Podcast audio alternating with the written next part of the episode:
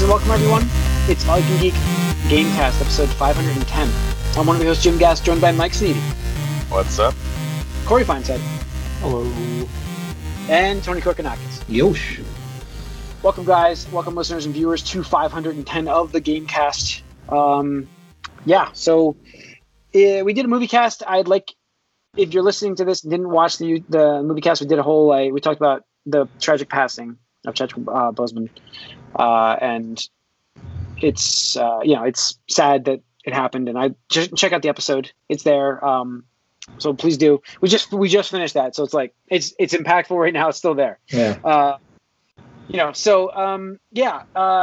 This is the Gamecast. What we've been up to. Unfortunately, I have been entrenched in massive amount of work. When you're an IT guy out of school right now, it's crazy. Yeah. I haven't had a day off in over a week. So I didn't get to play anything. I got to watch some stuff. But I'd love to hear about Tony, because I know you played Ghosts. And you got some issues I want to hear about a little bit. Spoiler-free, obviously. It's hard for him to explain those issues, I think. I mean, some things I won't be able to touch. So that's what I've been up to. Actually just beat it shortly before the podcast started. So is it very long? No, I wouldn't say so. I'd say it's probably 16, 18 hours-ish. That's 15 to 20. That's it. Yeah, no, and that's a perfect line for me because, so here's what I'll say. I'll start off with the positives. Game is gorgeous. It's absolutely beautiful. Definitely one of those things where, it's just awesome riding around your horse and taking in the landscapes and the colors and the scenery and all that stuff. Awesome. And, I mean, the story is... I'd say the story's good to okay, depending on what parts of which act you're on and stuff like that. Because I don't know, I don't want to trash talk Sucker Punch, but I just feel we have a game that's based on a feudal Japanese samurai era, and it's okay, what can we do with the story? It's you know what? Let's make it about honor. And I'm just okay. I could see honor, playing a part of that, but literally, that's a majority of the controversy within the story of the game, that the main character has to resort to dishonorable tactics in order to defeat the invading Mongol army. And I'm just okay. So I get the honor thing. I get that this is romanticizing samurai, even though in reality they were kind of dicks at times, just knights and Vikings and all that stuff was cowboys. I think you see the dick side in this story a little bit. I don't know. There's actually the samurai. Too. Oh yeah. You definitely do, but the whole fact that it's I'll mention stuff. Once Jim and Corey play a little bit more. Anyway, but the stories are kind of it started to wear on me a little bit towards the end, where I'm just here we go. And then the other things that I didn't like with the story is that the NPCs, you have a main supporting group of NPCs, which are cool, and I like their stories, but anything outside of that, just random NPCs that give you quests and stuff like that, I'm just after six of them, I'm you guys all suck. I know how this is going to end every single time. It's it's very stock outside of those real side people. They're all just sort of stock NPC quests. And also the presentation when, you get these side quests is very, single A, I want to say, compared to the rest of the game. Yeah, absolutely. Side shots where you don't see anyone's face when they're talking, and it's just in comparison you notice it a little bit. Yeah, for sure. And then the other thing that bugs is all of them played out the same too, in that it's person on the side of the road or in the town, it's I need help. It's all right, what's wrong? And it's either basically boils down to, hey, either Mongols are attacking me, my family, my village, whatever, or bandits are. And it's okay. Cool. So then it's go find them. And it's either get on your horse and go to the town or wherever, crossroads, or it's you got to follow some footsteps, in the mud and stuff. I'm my goodness. It's just so annoying. like the first couple, like it kind of felt like Spider-Man in that sense, where it's like after you do like the first car chase is awesome. You're like, hell yeah, I just like stop that, you know, whatever. Second time, a little less special. Third time, a little less special. And then like by the 8th, 9th, 10th, you're just like, it's like, let's just get this over with, man. Like, you know, whatever. And the other thing I didn't particularly like, and I'm not saying I like disliked it, but I don't think it was a strong point either, was the combat. Just like, it felt like the enemy variety didn't really support more interesting gameplay. Like it was like, oh, you have 4 primary types of enemies, and it's like you have to switch to a stance that they're weak against. I'm like, okay, like I guess. And it's this weird mishmash of like, it's not quite like Batman free flow. I don't know what else to describe it as, where it's like you just point the joystick in directions. It's just, yeah, it's just non-targeted sort of group fighting. I think I liked the combat much more once I ratcheted up the difficulty, because it is a little too easy, I think, on the default. It's interesting to hear that, because that was my biggest concern, was the difficulty of this game, and it's like, this game is not hard at all. Yeah, that's what I hear. And actually, if you like this stealth stuff, makes it even easier. Oh yeah, yeah. So, and that's the other thing, is that it's not necessarily a bad thing, but for me personally, I can start to feel the Sony formula, and there's quotes or trademark after that, in that there's some common threads between all these games, like Last of Us, Uncharted, God of War, Horizon, this game. I assume some other third-person game that I haven't played from a Sony studio, but it's just like, okay, you have, it's like a third-person, you know, action / fill-in-the-blank genre. And it's like tragedy happens, sad dad syndrome, and like although you do not play as a dad, there is a sad dad in the game, so it's like I kind of count that. I half count it. There's a sad dad in the story, and like the other thing is like I was really happy. It's like, oh, open world, like you ride around the horse, and then like I don't know, an hour into the game, you're like, oh, climb these cliffs. I'm just like, really? Like you're gonna let me do this? Where it's exactly the same thing. Like you just see like colored markers on these some footsteps, where it's like now you're just like gripping up them. I was like, I do have to say that like I think games media went way overboard with how revolutionary it is to have a bird or a fox be your marker rather than it being a marker. I'm like, yeah, but it's the same fucking shit. Like I guess it's within world, but when you see these bright, colorful animals doing the same thing over and over again, it takes you out of it just as much. Like, yeah. I don't know. Oh, I think that part was really cool. I really like that. Like, you don't need to look at math necessarily. You can just follow the wind.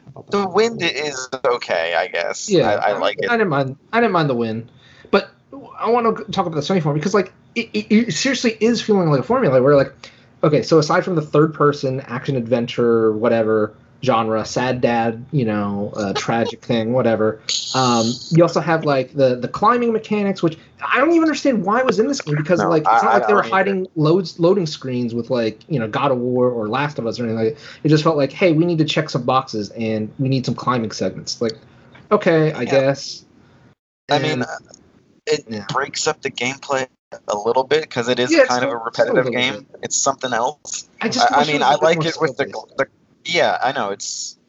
Like I said, it's like an on-rails puzzle almost. Like, just go one way to go to this one thing. It's like, okay, that's pretty obvious, but do it. Yeah, so just like the formula itself is wearing... And like the whole, like, it's not like crafting, but it's like, oh, get materials to upgrade, like the RPG light stuff. I'm just like, man, I don't know. Anyway, that's more the formula. If you haven't played all these Sony games, or like you just like, you know, you like that, you're going to enjoy it. But like for me personally, I'm just like, it just feels like it's like the same core gameplay. Just like, hey, this is the samurai game. This is the zombie game. This is the Viking game. You've had a problem with that formula since Last of Us. So it's been there for a while for you. Like I know that. See, for me, it's been there. Like I recognize it. It's been there. I think I like these games better than like say Last of Us or Uncharted. A little bit. Actually, the later Uncharted I like too, but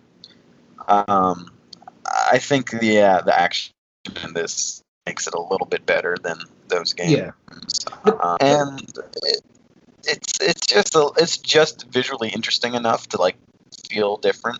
And also when you climb those things, you get, like, good views and stuff. That's part of it. Oh, yeah, you know, no. Like getting to those landscapes, worth it. Totally worth it. Absolutely. It's just, like I said, just the formulaic part is, like, getting a little tired. And I just wish... I'm hoping that one of these studios with their sequel will just be like, you know what, we're going to do our own thing. We're like, we don't necessarily have to like have like these five gameplay elements in every single game. Because once again, like when you're in tall grass, you are like unstoppable. You're a god. Like don't even bother with armor. Don't bother with anything else. You just get one sword and you get tall grass. Like, no. Like if you ever take over a base, make sure there's no tall grass around it. Just raise everything and you'll be unstoppable. Or vice versa. Just plant tall grass everywhere, and you will never be defeated.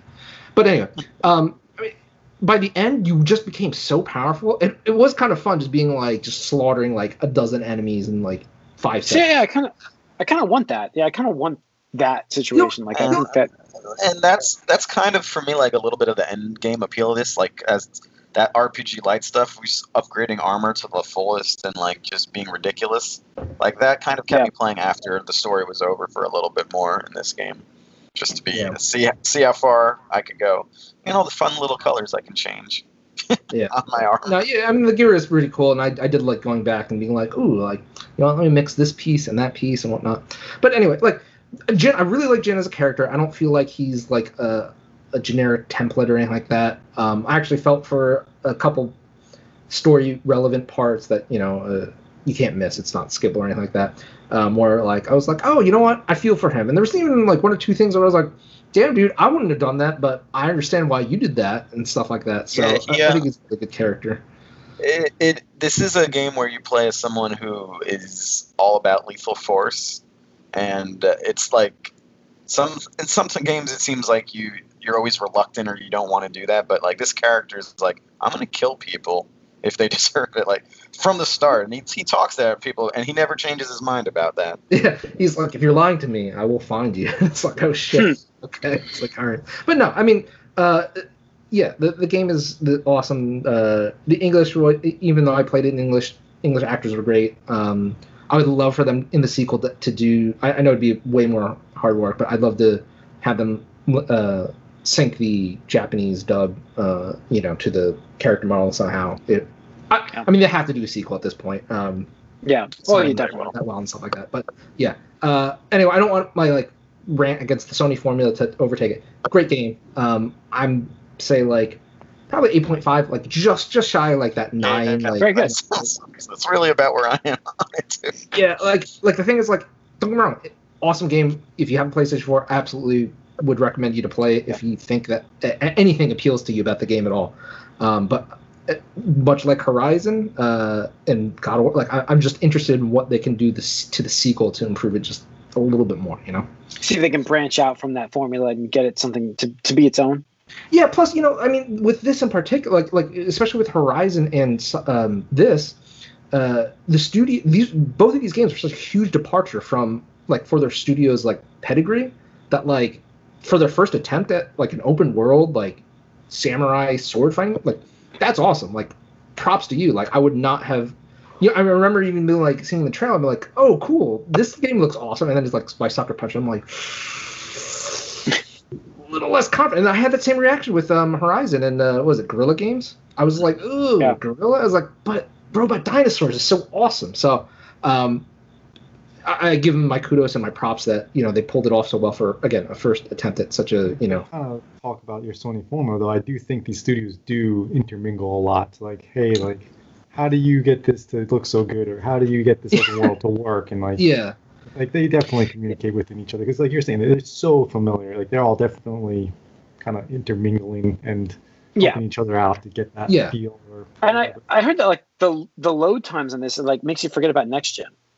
Like, they actually extended the load times because people couldn't read the tooltips. Yeah, it's hard. It's amazing. It really is. You can't get through a sentence too. Like, it's there. Getting through a sentence. One more thing I have to mention that kind of bothered me was like the way they execute boss fights in this game. And it's not like a spoiler or anything like that, but like it's not just like limits your tools. Yeah, it limits your tools. Like instead of like you just like being like in a staged arena, being like, hey, I just got to kill this dude. It's like, you and me, one-on-one, swords only. It's like, wait, like, it kind of felt weird to me, because, like, yeah, at the beginning, that's all right, because you're still, like, honorable to your samurai code and whatnot, but, like, as the game progresses, it's like, you know what, I'm just going to kill you, like, and it's, so it felt weird to be like, I'll fucking do anything to fucking kill you assholes, but, oh, you're the head leader? Like, all right, let's have a one-on-one sword-only. I'm like, wait, no? Like, why? I will say that for a lot of the, there's a little bit of narrative justification for a lot of the ones in the world that you come across. Yeah. Those duels, because you're a little reluctant to fight more often than not in those.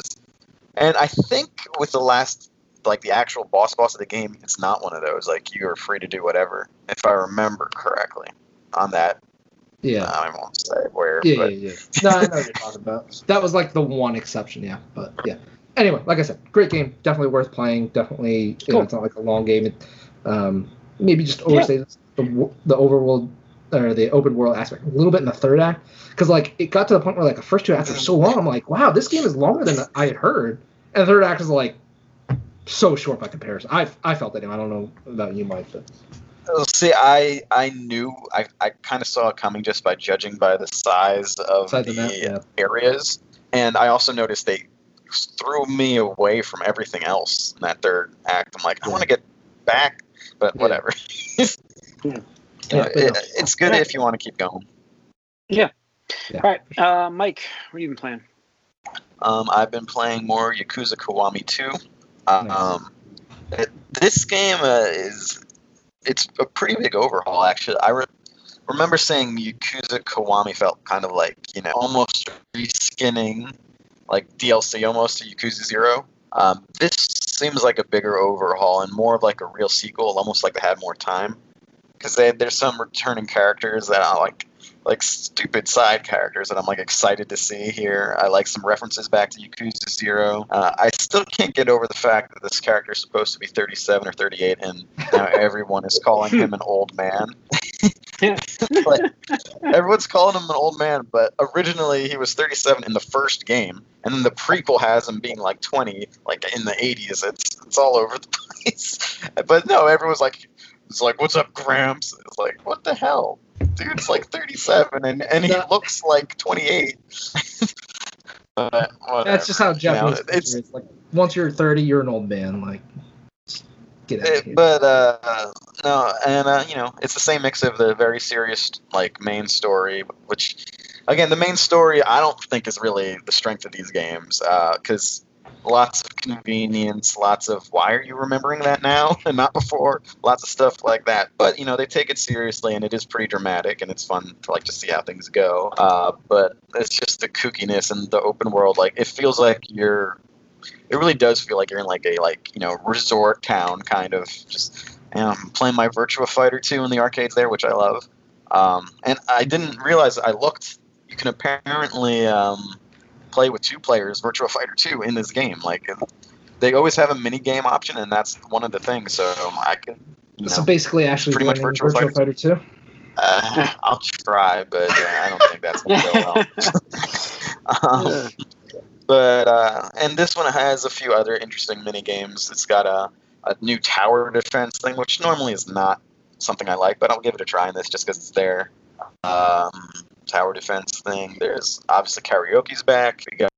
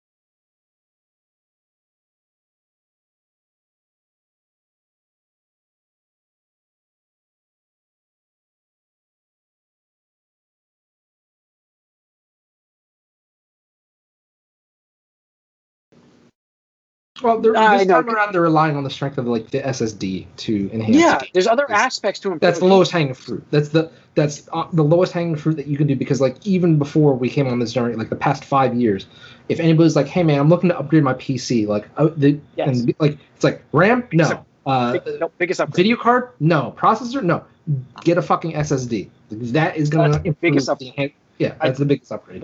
Literally tell it to everybody. Absolutely. Do not buy a computer with a regular hard drive in it. No, absolutely never. I could never go back. Nope. It's that much of a difference. It is that much of a difference. Yep. So, anyway, that's it. They have not demonstrated this to consumers really in any way yet. It's just Ratchet and Clank, and even that's like, it's like, well, you know, how do we know? And stuff like that.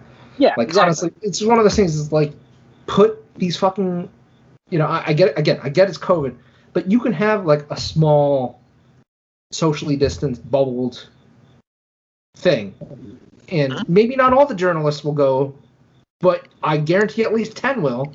I guarantee at least 10 will fly out to either New York or LA or San Francisco or Washington, wherever they need to go to play these fucking new systems and report back on it. Because they would, if there's less people, and they all get more clicks on it, and you know whatnot. So I don't know. It's just frustrating. Like again, I'm not even planning on buying either of these consoles. It's just like the fact that like come on, like what are we doing? Like, what are we doing?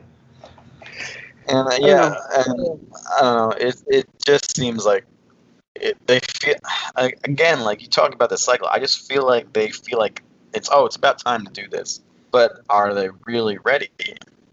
I don't know. It doesn't seem like they've had enough time to have games. It doesn't seem like they've had enough time to keep pace with PC a little bit. I mean, PC's way ahead. Like, is it? Well, yeah. Like that's why you're doing it now. I don't know if they're worried about that, since everything, all the big games, at least Sony side, is their exclusives, which they're eventually releasing the PC later anyway. It's not like. It's not like they're afraid of PC, but it's one of those things where, like, you know, you can make the upgrades. So aside from an SSD, I mean, you could do a whole like ray tracing crap and stuff like that. That way, it's a, you know, it's a marketing tactic. It's a bullet point. Well, that's what I mean when you keep pace. It's just like you see these features in PC gaming. And it's like well, we can do this now in console, so let's Like when Xbox 360 came out with the hard drive. Or, I'm sorry, the Xbox came out with the hard drive. It was like, oh my god, you can install games on the hard drive? And it's like, oh man, PC people were like, you guys are just getting hard drives now? Stuff like that. So, you know. Yeah. Yep. All right. Let's see. Ubisoft is going to have their own event next week. So that's going to be September 10th, actually. Teased a look at Hyperscape, Rainbow Six Siege, Watchdog Legions, Gods and Monsters, starting at 11 a.m. Pacific time. So we're going to get that at least. Not Valhalla? Or something? No. Well, I mean, they're going to have Valhalla, I believe, there as well. What's that, Corey? What'd you say? Skull and Bones. Is that their boat battling pirate game? I thought it got scrapped. Yeah, I think it did. I don't see it at all. Redoing something. Like they were going to redo it from the ground up or something like that. No, maybe, but I don't see it on here. So. Their whole company. I wonder if they will blink and try to move Valhalla from like the same week as Cyberpunk, since it hasn't been delayed again yet. Yeah, Cyberpunk's coming out like somehow soon, like November 19th, is it, right? It's around the exact same. So who knows? We may have a console when that's out. Doesn't even matter. Yeah. Let's see. Final Fantasy 16 is being teased. They have a Twitter account official. We'll be getting that soon, I hope. Announcement. Tokyo Game Show, you think? Yeah, that's good likelihood that they'll do it there. They were supposed to announce some stuff in August, and that never happened. So people are expecting they just pushed it and did Tokyo Game Show. Yeah. Was it Aiden Chronicles on Kickstarter? Whatever. Aiden. Third biggest gaming Kickstarter, $4.5 million raised. Yep. I actually wound up kickstarting it in the last hour. Did you? I didn't do it. I did it because I was like, you know what? The name of the credits, like, I got to be a part of history. Like, it's like whatever. You know what? Like, again, I'm not like super attached to the Suikoden series, so it's not like, you know, like with Mega Man. No, I get it. But like for me, it's like, you know what? This is money that, you know, I'm okay with not seeing the fruit of my labors for a couple of years. I could just be chill about it and stuff like that. And I did it at a reasonable level. It wasn't like a super huge investment or anything like that. I think I just did the lowest level for digital. Yeah. Plus, you get beta. If you want to play the beta, you can play the beta. Yep. But it was just really cool because, like, I mean, they pull up the woodworks, like, with their background incentives. And they're even doing what they call a companion game where I think they described it as, like, almost Harvest Moon-like, and that it's more of, like, a simulation of, like, a townsfolk person or whatever like that. Mm-hmm. But there'll be some, like, light adventuring elements or something like that. They're like, oh, we're going to have this other studio do that. And, you know, we can't include that in the part of this, but we can get it to you like at cost. So it was like an extra $7, so you can get that title that they expect to be able to release before the game. So I was like, you know what? There you go. You got me. Hmm. Yeah. All right. That's cool. Let's see. PS5 DualSense controller reacts to in-game sound effects. Isn't that what it normally does on haptic feedback? Isn't that normal? I thought so. Yeah, I didn't. I don't even really fully understand haptic feedback and how it's different than like the subtle rumbles we get. It's in controllers anyway. Like positional feedback. That's what it is, Mike. Positional. So feedback. It's more than one rumble at different levels. Yeah, it's like pinpointed rumble. Yeah. So like if you thought back to like the original, like the rumble pack, all it is like it has something that just vibrates. Like it just does, you know, intensities of it. But with haptic, it's actually like Jim was saying, it's precise. So like you can simulate feelings. Right. So like an example around like the Switch launch was like when they were showing off like 1-2-Switch and how, like one of them like he could shake it and they were feeling like ice cube, like it's like you could feel ice cube, like it was like you were shaking something with ice cubes in it. Just by the way that it would ping like the sides. Yeah, right. It basically, so it's like if you're gonna like, you know, if you're doing like a simulated like trigger pull kind of thing, like on the trigger itself, the trigger will vibrate, but the rest of your hand won't move. Like a normal rumble pack would just shake the whole controller, whereas this one you pull the trigger and that shakes. You know, kind of a simulation. Like, iPhone does it. I mean, the iPhone does a really cool job when you're like scrolling through different like wheels, like, you know, their timers. Well, option on phones. This touchpad's not a touchpad. It doesn't actually click, but it makes me think it clicks on this MacBook. It doesn't actually click. That's the iPhone 7, wasn't it? Or didn't that have that? Yeah. So, but this pad doesn't actually move. So it's incredible how that works. So that's haptic feedback. Lastly, in the news, Madden 21. I left it for the end because we love Madden here. We don't. But we don't even want to go through Gamescom at all. No, but their fans don't love Madden. That's not good. If you got them pestering EA, yeah. Wait, did I miss Gamescom? Everyone I didn't put any Gamescom news. Nobody put Gamescom news on this thing, so I just go with what I got. So was there any big news? No, I don't think so. There was Gamescom. It happened, folks. It happened. Yeah. The only thing I remember about is they showed a Dragon Age 4 like trailer or something, but I didn't actually watch it. So it was a behind the scenes Dragon Age thing. We're not even in CGI trailer yet, so you know that's 5 years away probably. Ways out. So they showed more Squadrons, you know, Star Wars, whatever. Yeah, I forgot when is that even coming out? November, I think, or October. I don't know if we have a date yet, but it's fall. But like I said, Madden fans getting fed up with the game. Lots of glitches, lots of bugs, and apparently people are unhappy now with the improvements they make year to year. So only now? Improvements. Yeah, now. So apparently fans are they're petitioning the NFL to drop their license agreement with EA. That'd be fantastic, but they won't do it. EA'll just pay money. Yeah, I just wish Visual Concepts was still a thing. Yes, I was going to say, like, I almost would love 2K, but then I'm like, 2K is not 2K anymore. It's not the same. Yeah.